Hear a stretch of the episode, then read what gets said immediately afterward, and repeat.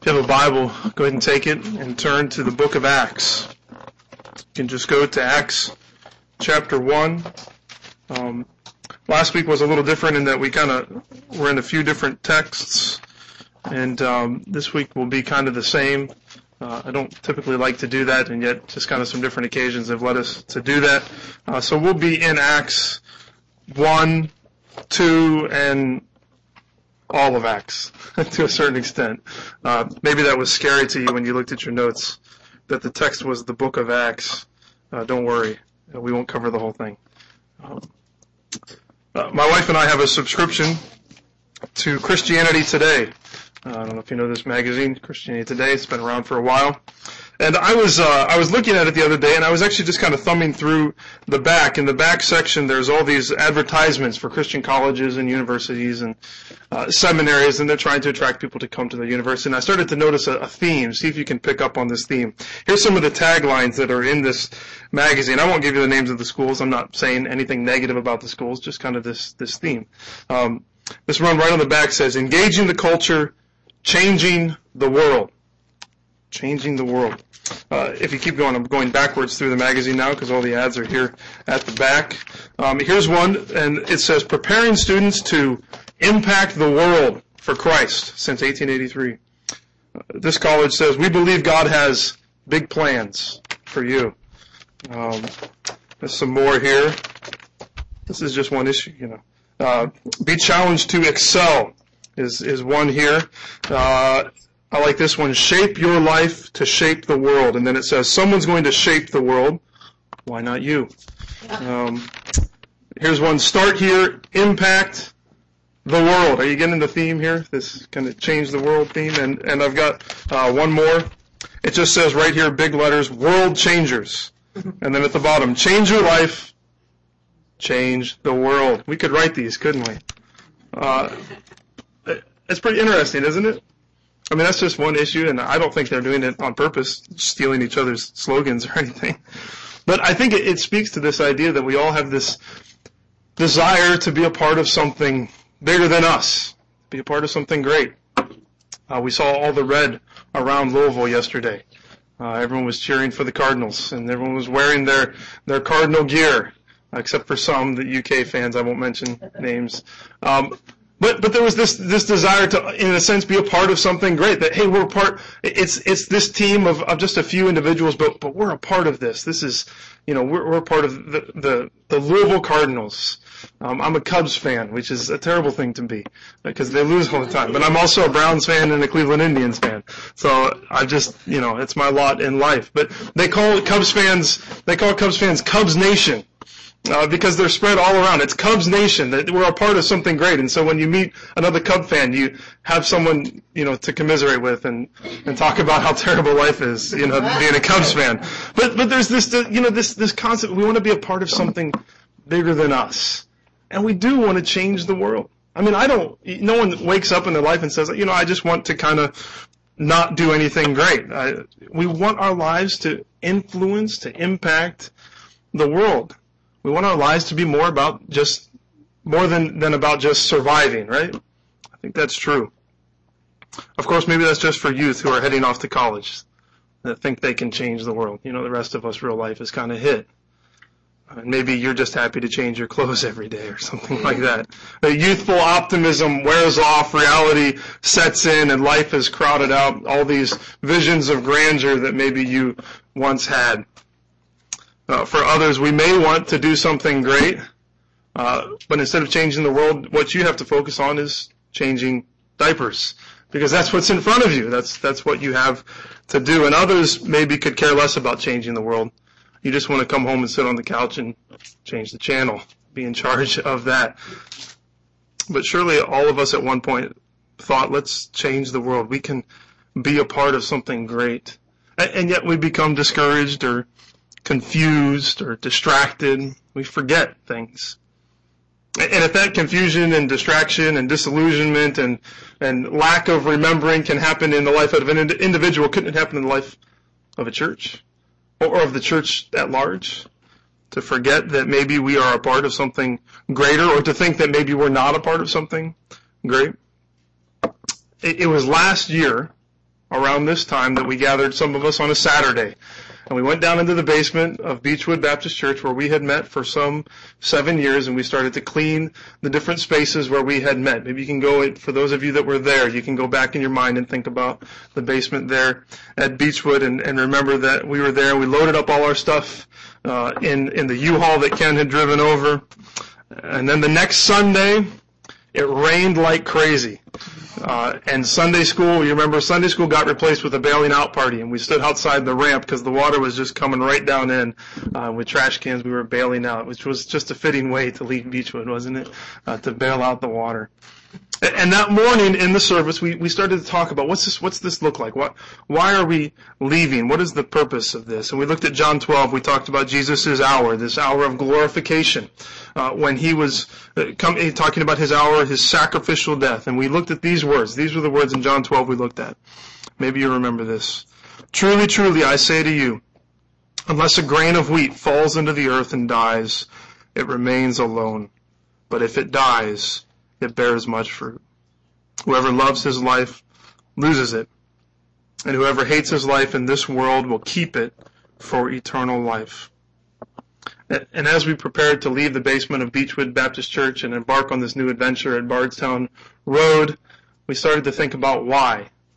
What is the purpose? Why are we moving? What's our motivation? And we said it's, it's for the glory of God. It's for the glory of God. It's so that, that we could come. We, we came a year ago to bring glory to God by laying down our lives to see people come to know Christ and to grow in Him. We came here to die. We came here to be a grain of wheat that falls into the ground and as a result of dying bears eternal fruit. We came to joyfully give up our lives for the fame and the glory of God in this area and around the world. And so here we are one year later. Uh, pretty much almost to the day of our first time in here. It was April 8th was our Easter service, and today is April 7th. And so I feel compelled to ask, have we done that? I feel compelled to also just to remind myself, why are we here as a church? What, what is our purpose? Not simply as Grace Fellowship Church, but as the church as a whole. What are we, what are we a part of as a church? Because if you're like me, it's easy just to kind of get distracted or to lose focus or to forget. And the most important things are the easiest to forget. You know, we've all had that experience where you, you go into a room and you know why you're going into that room until you cross the threshold. Um, or you you you run upstairs to take care of something and you get to the top of, your, of the stairs and you say, now why am I up here? what did I come up here for? We've all experienced that. And I think in life sometimes that happens. That, that we just, maybe in the church in general, that you walk in the door and maybe you say, now why, why are we here? why do I come here every Sunday? What's the purpose of all this? Or maybe just your life in general. You pause and you say, what am I doing? I feel like I've lost focus, that I'm just kind of floating around. And so this morning, what I, I want us to do is, is to just refocus to remember, to think about what we are a part of, to think about the mission of the church, because the mission of the church is the most important thing in all the world. Uh, what, what, what is the purpose for which the world was created? It's for the glory of God. And what is the purpose of the church? It is to bring glory to God. And so I start with these thoughts about changing the world because if you want to be part of something great, if you want to be part of something that changes the world, this is the place to be. Anywhere else in Louisville you could go to, but the church is the place that is a part of doing what the world was created for. All the world was created to give glory to God, and the church gathers together to say, let's give glory to God, and call people into this task of giving glory to God, of honoring Him for who He is. So if you want to be a part of something great, this is the place to be. So if, if you're if you're a youth, if you're young, and you say, I do want to be a, a world changer, you're in the right place. And if you've grown disillusioned or you think, I can't do anything to change the world, I just want to say you're in the right place because this is the place where we change the world. Here's how I want to say it today. There's a hundred different ways to say it. It's in your bulletin and your notes because it's a little long. But I want to say this, Grace Fellowship Church, we exist. We exist so that the glory, so that for the glory of God and by the power of God, we might take the life-changing good news of Jesus to the whole world.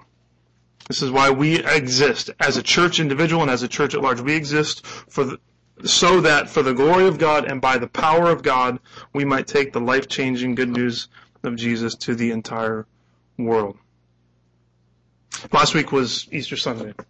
And when Jesus rose from the dead, after he convinced his disciples that he actually had risen from the dead, it took a little bit of convincing that, yes, this is really me. After he had convinced them of that, he called them to a mountain. He said, come up to this mountain. It was after 40 days, and he called them to the mountain, and he gave them their mission. He gave them their reason for living. He gave them uh, the means by which they would turn the world upside down. We know these verses that we read in Matthew 28 well, don't we? That Jesus says, go therefore, or as you go, and what are we supposed to do? Make disciples of all nations, baptizing them in the name of the Father and the Son and the Holy Spirit. And lo, that's the old King James, lo, I am with you always, even to the end of the age.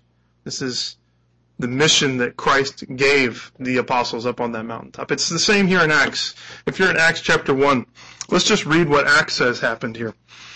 Uh, Acts 1, beginning right at the beginning in verse 1. It says, In the first book, O Theophilus, now Theophilus should sound familiar, we've been studying through Luke. This is the second part, you might say, part 2 of Luke, Luke Acts. In the first book, O Theophilus, I have dealt with all that Jesus began to do and teach until the day when he was taken up, after he had given commands through the Holy Spirit to the apostles whom he had chosen. He presented himself alive to them after his suffering by many proofs, appearing to them during forty days and speaking about the kingdom of God. And while staying with them, he ordered them not to depart from Jerusalem, but to wait for the promise of the Father, which he said, You heard from me, for John baptized with water, but you will be baptized with the Holy Spirit not many days from now. Talk about a cliffhanger. So when they had come together, they asked him, Lord, Will you at this time restore the kingdom of Israel? He said to them, It's not for you to know times or seasons that the Father has fixed by his own authority, but you will receive power when the Holy Spirit has come upon you, and you will be my witnesses in Jerusalem and in all Judea and Samaria and to the end of the earth. And when he had said these things, as they were looking on, he was lifted up, and a cloud took him out of their sight. And while they were gazing into heaven as he went, behold, two men stood by them in white robes and said, Men of Galilee, why do you stand looking into heaven? This Jesus, who was taken up from you into heaven, will come in the same way as you saw him go into heaven. So after again Jesus has convinced them, he, he, he departs, he, he goes to the Father and he tells them to stay. He says, very clearly he says here, stay in Jerusalem. Don't don't leave Jerusalem because something is going to happen. I don't think he said it once. I think he said it a few times. Stay in Jerusalem because not many days from now, the Holy Spirit is going to ha- come. Something amazing is going to happen. And then as they gathered for the last time here on, on earth before Jesus ascends into heaven, they gather together and Jesus brings up the Holy Spirit again, doesn't he? They ask, are you going to restore the kingdom now? They're still waiting for him to establish this earthly kingdom. And he says, it's not now and don't worry about when it's going to happen. Know this though. You're going to receive power when the Holy Spirit comes upon you. The Holy Spirit's going to come and you're going to be filled with an amazing power. Why? Because I have a God-sized task ahead of you and you need God indwelling you in order to accomplish it. And what's the task? You're going to be my witnesses. You're going to witness to what I, to who I was and who I am and to what I called you to do. You're going to tell other people about who I am. You will be my witnesses here in Jerusalem and in all Judea and in Samaria and to the ends of the very earth. So Jesus says, He says, wait, don't leave Jerusalem because soon the Holy Spirit is going to come. He's going to fill you and He's going to fill you with power. And I'm, I'm giving you the Holy Spirit so that you can accomplish this amazing mission that I have for you. And here's the mission. You're going to be witnesses of who I am here in Jerusalem and in Judea and Samaria and, and all over the world.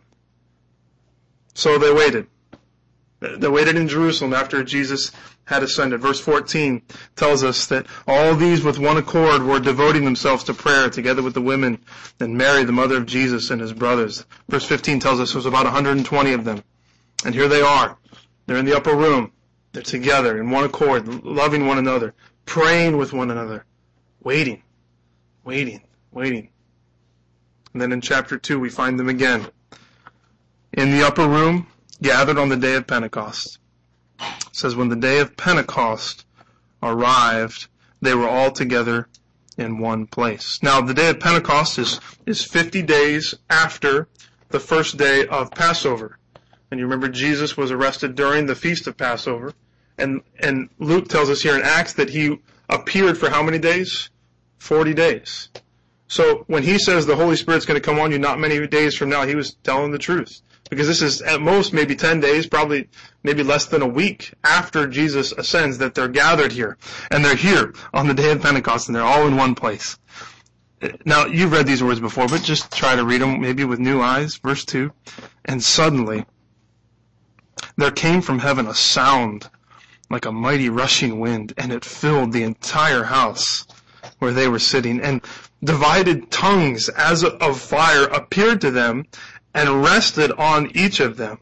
And they were all filled with the Holy Spirit and began to speak in other tongues as the Spirit gave them utterance. Can you imagine that scene, what that would have been like? I, I don't even know that we would have known what to think. And in fact, as they step out onto the streets of Jerusalem, no one knows what to think. They say, what is going on here? And some say, well, they must be drunk because this is crazy. They're, they're acting crazy. What, what in the world is, is going on until Peter steps to the front and with boldness and courage he witnesses to Jesus, just as Jesus told him he would do. In Jerusalem, he witnesses to who Jesus was, and he tells them, he says, Jesus was the Messiah.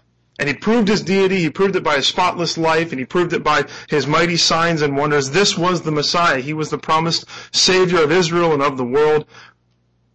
And then he tells them that you, you all murdered him you killed him. And some there were probably there in the crowd that yelled, crucify him. He says, he was here as the Savior, but you killed him. You murdered him. But God raised him up from the dead. And now he has ascended up into heaven to be with the Father. And, and everything that you're seeing, all this confusion that, that, that you're seeing right now and all these miraculous things, this is a sign. This shows you that the Holy Spirit has come. It shows you that Jesus was who he said he was and that we are filled with the Holy Spirit just as the Old Testament promised, just as Jesus said would come about. And then something even more amazing happens. Pick it up in verse 37 after Peter's sermon. I'd encourage you to read the sermon even this afternoon, but after the sermon, it says this in verse 37 of chapter 2. Now, when they heard this, they were cut to the heart. And they said to Peter and the rest of the apostles, Brothers, what shall we do? And Peter said to them, Repent and be baptized, every one of you, in the name of Jesus Christ, for the forgiveness of your sins, and you will receive the gift of the Holy Spirit. For the promises for you and for your children and for all who are far off, every one whom the Lord our God calls to himself. And with many other words he bore witness, bore witness, and continued to exhort them, saying, Save yourselves from this crooked generation. So those who received his word were baptized, and there were added that day about 3,000 souls. And then more miraculous things happened. And they devoted themselves to the apostles' teaching and the fellowship, to the breaking of bread and the prayers. And awe came upon every soul, and many wonders and signs were being done through the apostles. And all who believed were together and had all things common. And they were selling their possessions and belongings and distributing the proceeds to all as any had need. And day by day, attending the temple together and breaking bread in their homes, they received their food with glad and generous hearts, praising God and having favor with all the people and the Lord added to their number day by day those who were being saved. This group of of 120 people, they'd been devoted to each other. They'd been devoted to to prayer. After they receive the Holy Spirit and they, they witness with with bold this bold proclamation of who Jesus was. Imagine Peter standing there and saying, "You murdered the Messiah." That's boldness. Uh, he says it very clearly. And instead of rising up against them, what happens? The Holy Spirit comes and pricks their heart. They're pricked in the heart, and what do they say? They don't say, let's kill him, Peter. They say, what should we do to be saved? He says, repent be baptized, every one of you. And, and, and they are, they, that, it says 3,000 souls are added and then, and then they, they just gather together and they start to break bread together and they, they love one another and they, they sell everything that they have and they share all of their needs. This is amazing. This is a miracle. What's going on here? And it says later on in chapter 3, Peter and John, they go to the temple at the hour of prayer, and, and a man, a lame man is, is healed, and, and Peter seizes the opportunity again and he says, you know why this guy was healed? He was healed by Jesus. Let me tell you about who Jesus is. And it says there in, at the end of, of um, it says uh, chapter 4 verse 4, but many of those who had heard the word believed and the number of men came to about 5,000. So now I don't know if that's 5,000 more or if it's if it's the number combined comes to about 5,000, but whatever's going on, thousands of people are coming to believe in Jesus. Something amazing is is happening, but there's opposition too. in these early chapters, we see opposition that that um, they they are arrested for for preaching about Jesus. There's opposition from without in this arrest, and and they're put in prison.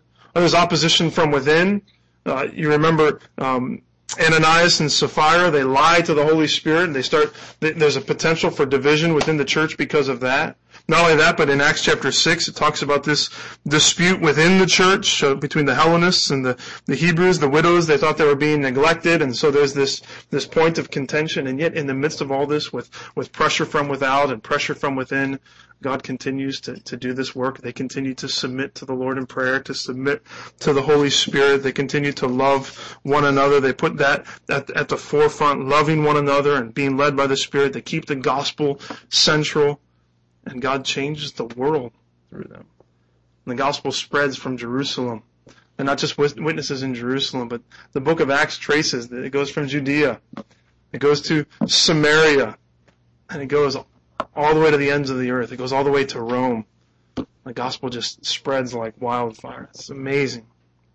And all of this happens through this small group of ordinary men and women. And this is what the religious leaders say. They couldn't believe it. Chapter 4, uh, verse 13, it says, Now, when they saw, these are the religious leaders, when they saw the boldness of Peter and John and perceived that they were uneducated common men, they were astonished and they recognized that they had been with Jesus.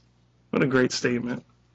They were uneducated common men, but they had been with Jesus. These ordinary people, ordinary folks gathered in, in an upper room praying, filled with the Holy Spirit, and they just changed the world.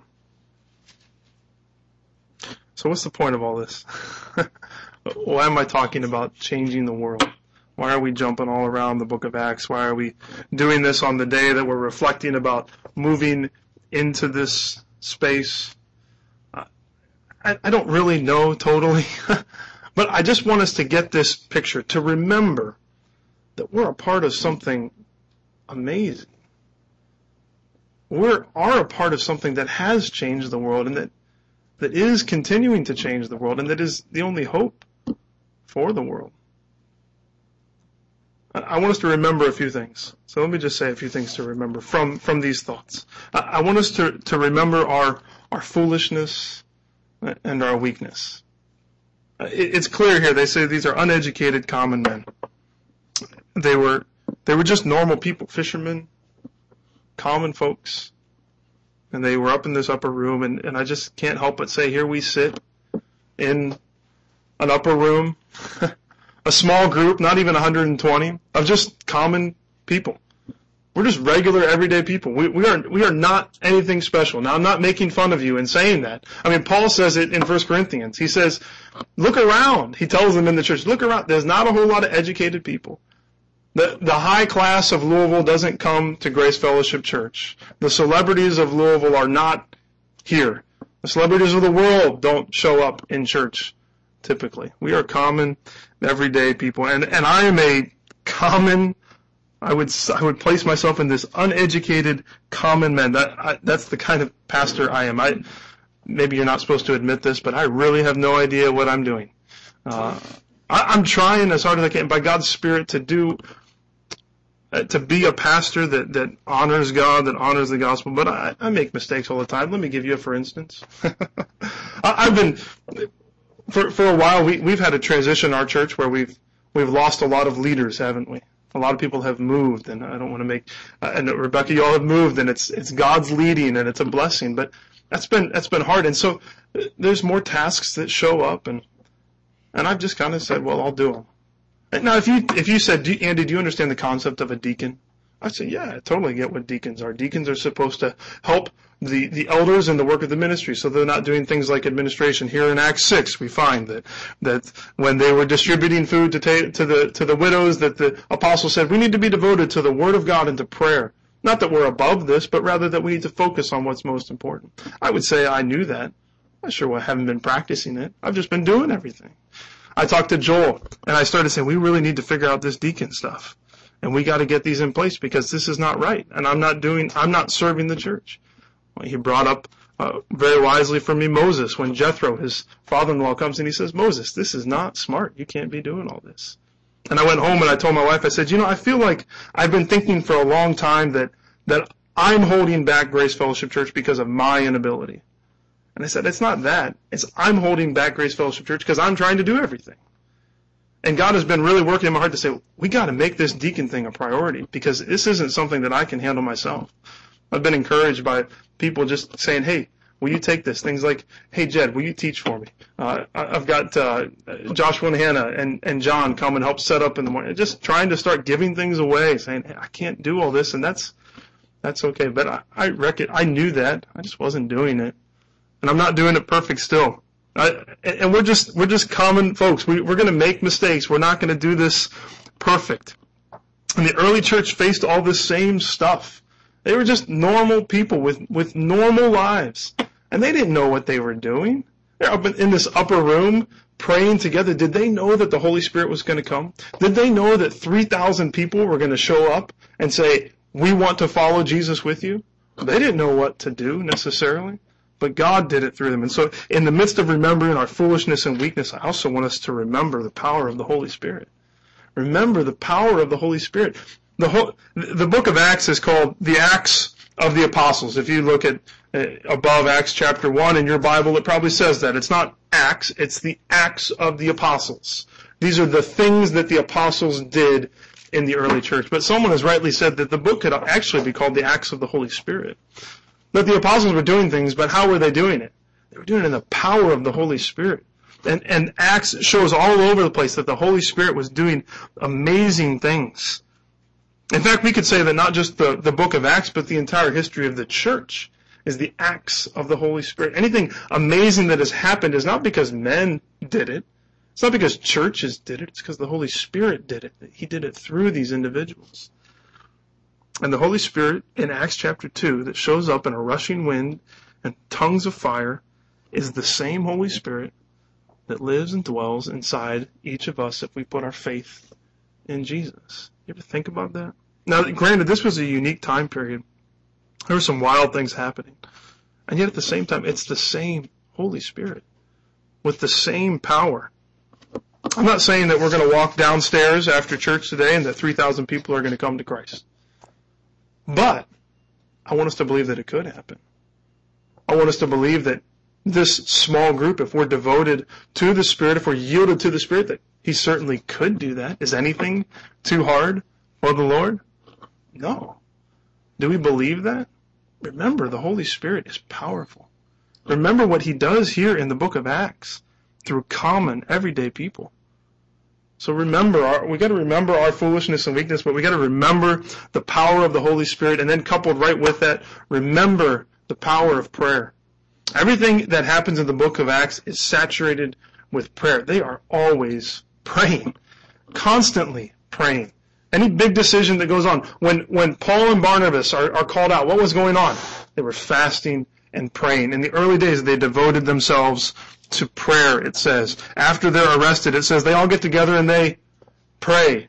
They're just praying. They're asking God to do the work amongst them. They are, they're submitting themselves to God and to His power. And if we lack power as individuals or as a church, it's not because God lacks power. It's because we're not yielding to Him and letting Him work through us, through His Spirit and through the, the power of prayer. So I, I want us to remember the power of prayer. I want us to remember the life-changing message of the gospel. That people, people's lives were turned upside down. That people who had some 50 days earlier yelled for Jesus to be crucified were transformed and said, we believe he's the Messiah. That's a miracle. Not only that, but the gospel then brings them together. People who were probably opposed to one another, who maybe didn't really like each other a whole lot, and it brings them together. And then the book of Acts, as the gospel goes to the Gentiles, and the Jews say, hey, I don't know about this whole thing, with the Gentiles coming in, that the Holy Spirit comes and teaches them, and, and they come together in unity, and the gospel continues to spread. Remember the life-changing message of the gospel and remember the worldwide reach of the gospel. The gospel goes to all people, to all nations. Not, it doesn't just stick around in Jerusalem. It's not just some private club. It spreads all over because all people are in need of the gospel and the gospel is open to all. It goes to the nations to everyone who will believe. And we start, we see that with, with Cornelius. We see that uh, with the Ethiopian eunuch. And then we start to see it as Paul shows up in these little towns and he goes to the synagogue and he preaches the gospel. And many of the Jews reject it and he says, fine, we'll just go talk to the Gentiles. And the Gentiles from all over say, we believe. And the, the gospel just spreads all around the world. It goes all over the place. Recognize our foolishness, recognize the power of the Spirit, the power of prayer, the life-changing message of the gospel, the worldwide reach of the gospel, and then recognize that this is not easy. The difficulty of this task. There is opposition. There's opposition all over the place, from within, from without, everywhere. And those are the, just the things that we see, not to mention the spiritual opposition, the spiritual warfare that's going on in the midst of this. And yet the gospel continues to go forward. I want us to remember all these things. I want us to remember this, this key that we exist. We exist so that for the glory of God, by the power of God, by the power of God and through His Spirit and through prayer, so that for the glory of God and by the power of God, we might take the life-changing good news of Jesus to the whole world. Grace Fellowship Church, we are a part of this. We are an extension of what was going on in the book of Acts. Jesus has called us and he says, I'm giving you my Holy Spirit. You will be clothed with power from on high. The power of God lives within us. And he says, now, take the message of the gospel. Be my witnesses to the ends of the earth. God uses foolish people for his glory. God uses small groups of people for his glory. I think God likes to do that. Because if God uses a small church with a foolish pastor, to turn the world upside down, then who gets the glory? It's certainly not us. God alone would receive the glory for that. We would step back and say, I don't know how that happened, but God did something amazing. God delights to do that. God uses foolish people for His glory. He uses people filled with His Spirit and yielded to Him in prayer. Message of the gospel is a world-changing message, and we're part of changing the world. This is what we are a part of. Now maybe you've gotten distracted. I mean, there's there's a thousand distractions in this world, aren't there? I mean, there's so many things that we can just get taken off guard with, and and good things. And you might be thinking about your job. That, that, that this this has become the drive and the focus of your life, and you forget to realize that it's not my job. What's what's my ultimate mission in this world? It's to be a witness for Jesus Christ to the ends of the earth, to change the world by helping people to see that they can be changed by the gospel. Uh, this is kind of part one of of these thoughts, and they're incomplete. I'll be totally honest with you. And part two is going to come with just kind of the boots on the ground. What does this actually look like in our lives? We're talking about these big concepts. Okay, that's great, but I still have to change diapers. I still have to go to work. Uh, I, I still have to go to school. I still have things that I'm supposed to do. So yeah, I want to be a part of all this, but what about all the things that are right in front of me?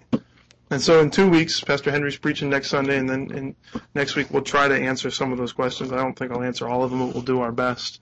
But here's what I want us to take from this. This is, in many ways, just a call to remember that we are a part of something great.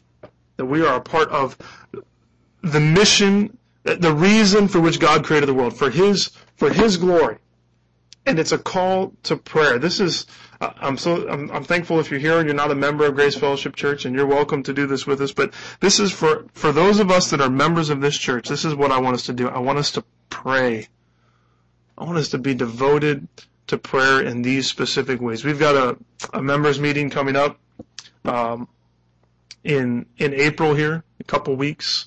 And I just want us to vote to devote two weeks to seeking the Lord, to praying, and then we'll gather together and see how He's leading us. Um, but here's where we start. It's on the bottom of your notes there.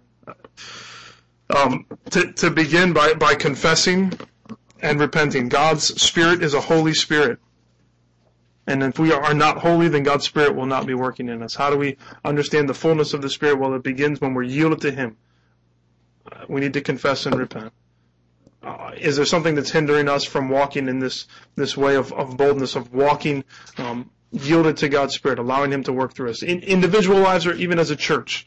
I pray that God would reveal that to us. Is there something that's that's hindering that? God's Spirit is a Holy Spirit, that we would confess and repent. I want us to just say, I believe in the Holy Spirit. I believe in the power of prayer. We forget those things. They feel fruitless to us. Prayer, just sitting around and talking, uh, does that really accomplish anything? We need to do something.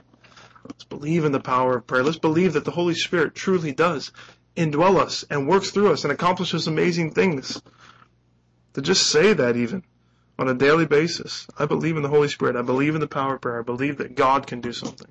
And then to ask God, how do you want to use our church for your glory? We've been here a year.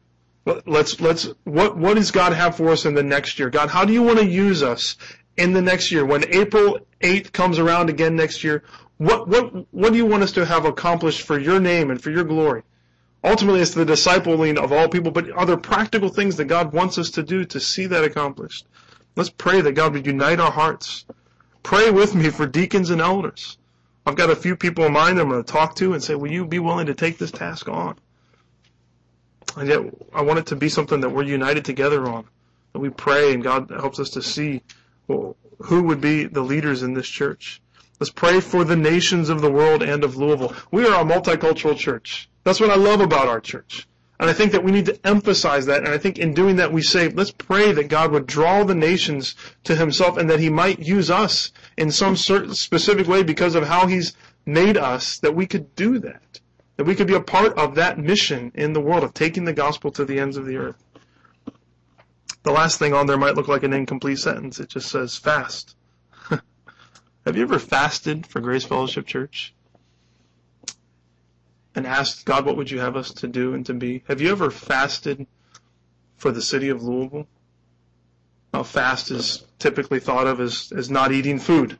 Well, a fast can be anything. I know there's some people that can't do that, that because of diet they need to eat regularly, but there's other things that you can fast from. Fast from technology. I think that might be harder than fasting from food sometimes, right?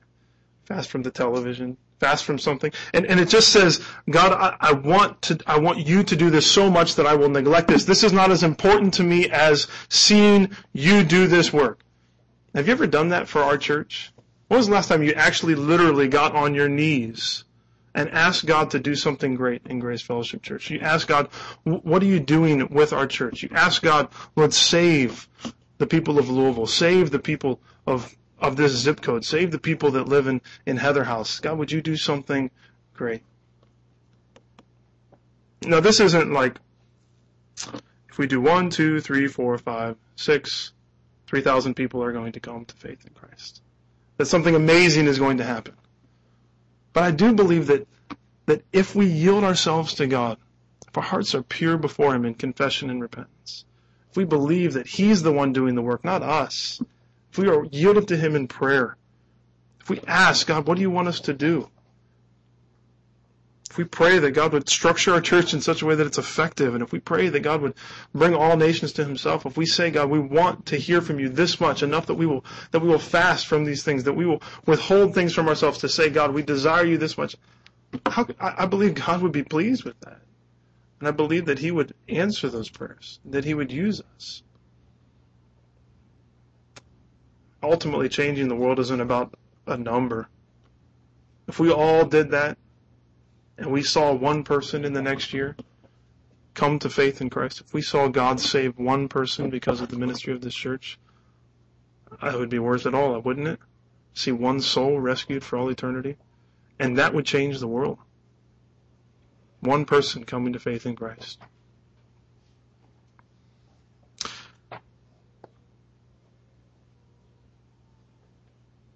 I think it's a good thought to say Let's be world changers. But not for our own glory, but for the glory of God. I remember reading early on when we were going through our, our readings, reading in, about the Tower of Babel. And they show up and what do they say? The Tower of Babel, they come and they say, let's make a name for ourselves. And so they build this great tower so that they will look great. And what does God do? Confuses their language. He scatters them. And what does he do? He makes a great name for himself. In contrast, David shows up and David says, I want to build a house for God. And God comes to him and he says, not right now, David. I appreciate that thought, but your son will do that.